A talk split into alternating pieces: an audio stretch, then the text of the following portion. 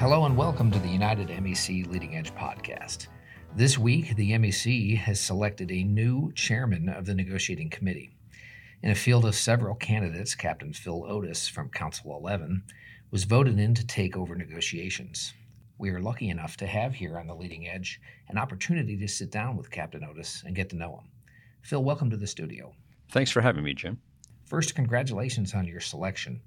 I think, uh, like in any interview, we'd like to start with who you are. So please tell us about yourself. Uh, sure. Thank you, Jim. I was uh, hired by United in 1996, based in California, in LA and in San Francisco for the first 10 years, and then in Washington since then.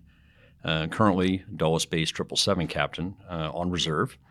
I served for uh, 11 years in the Navy prior to United and retired from the Navy Reserves in 2005.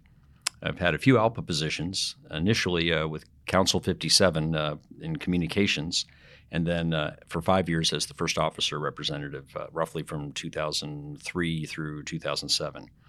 Um, held uh, several uh, ALPA positions since at the MEC level. So, starting with the negotiating committee in 2009 as a member, I was pre merger, so on the United side and then on the joint negotiating committee, eventually uh, being the co chair along with my uh, Continental counterpart um, through the merger, and then through 2018 as the chairman of the uh, post uh, merger MEC negotiating committee. What would our pilots recognize in terms of your accomplishments when it comes to negotiating? Sure. Uh, as a culmination of the effort uh, during the merger, uh, the UPA uh, resulted, and that's uh, the United Pilot Agreement. Uh, that was the first uh, agreement that both pilot crews operated under. That was in 2012, and then was amendable four years later. So in 2016, we then decided with the MEC at the time to extend it for three years.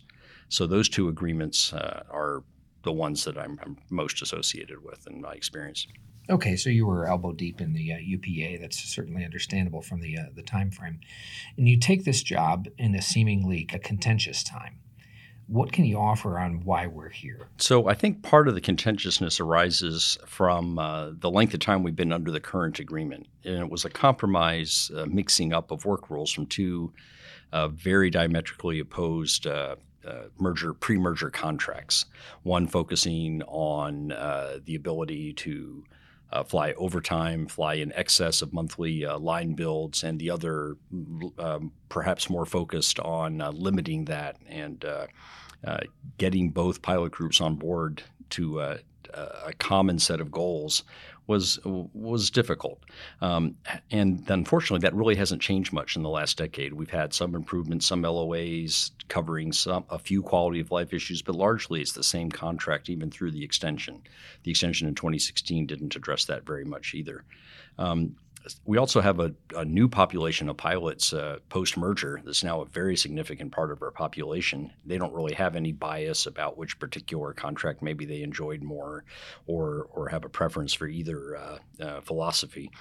Um, and uh, they're just looking at what they have here today versus perhaps where they came from, and especially at the bottom end uh, in the, the reserve section. And uh, so I think that that has caused some contentiousness, um, especially because these provisions, while they may have worked uh, to some degree successfully before, um, since COVID, uh, the, the company's rebound, the uh, the rapid uh, reinstitution of flying and, and some growth, has stressed those provisions. Uh, so now we know that we have to put a new focus on those, and I think that there's some natural disagreements over how to do that, and that's resulted in some contentiousness among uh, pilot. Uh, union leadership uh, at the local level, mostly, and coming together and trying to prioritize those jointly has been a, a contentious process. Well, that's a good answer, Phil. That uh, clears some things up for me, I know. Now, we understand that the negotiating team takes direction from the MEC. How specific is that instruction? Now, obviously, we don't want to give away any of our positions, but can you describe some of the back and forth in terms of process? Hmm. Yeah, that is a, a difficult uh, question to answer uh, easily without speaking of details.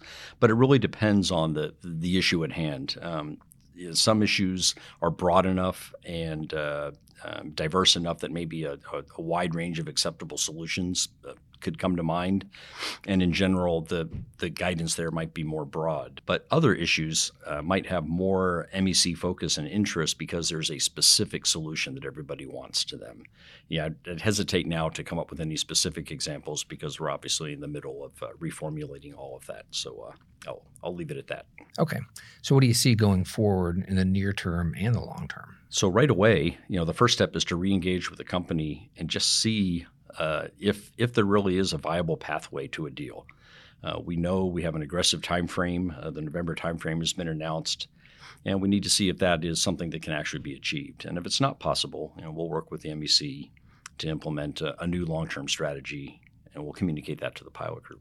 Now, Phil, of course, everyone wants a warm fuzzy when it comes to the conclusion of contract negotiations. Can you give us uh, your impression of the task ahead and how it will turn out? Boy, yeah, the task ahead is uh, is no easy task, and uh, how how it will turn out. Well, I you know I I hate to say that it's just anybody's guess because no, I, I have some confidence that even though there's some timeline pressure, we're not going to be forced into a deal that doesn't satisfy us uh, or the MEC. Um, or that we don't believe will meet our pilots' needs. Um, I think the MEC is supportive of that approach. That's certainly enlightening, Phil. This was a great opportunity to gain some insight on just who the new chairman of the negotiating committee is and to hear some of his insights on the Section 6 process. Phil, thank you very much for providing that insight, and we wish you the best of luck with your new post. Thanks, Jim. Enjoyed being here. Thank you all for listening to The Leading Edge. We hope you'll continue with your support of our program. If you have any questions, please send a PDR to the Communications Committee. On behalf of the entire MEC, fly safe and stay healthy. I'm Captain James Belton.